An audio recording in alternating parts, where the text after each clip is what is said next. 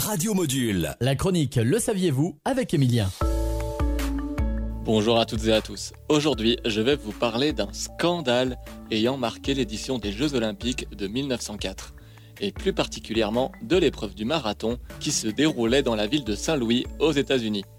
Dans cette épreuve, seuls 14 athlètes parviennent à terminer la course sur les 32 de départ. Et pour cause, le jour du marathon, la chaleur était insoutenable. Il y faisait plus de 30 degrés. En plus de cette condition, les organisateurs n'avaient pas prévu assez d'eau pour les coureurs. Beaucoup s'évanouissent assoiffés. Le circuit étant mal tracé, beaucoup de participants avaient du sable à cause du vent qui se rajoutait déjà aux conditions catastrophiques. L'un d'entre eux est sauvé de justesse en urgence. Toutefois, quelques-uns arrivent à la ligne d'arrivée, mais le gagnant avait triché, puisqu'il s'était dopé en utilisant de la morora. Car il faut savoir qu'à petite dose, elle fluidifie le sang et oxygène les muscles, ce qui améliore les performances. Et comme si ça ne suffisait pas, les Américains trichèrent en changeant la nationalité du Français Albert Corret, qui avait remporté la médaille d'argent.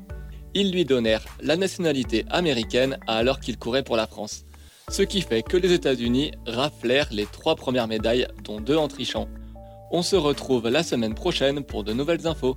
Bonne journée sur Radio Module.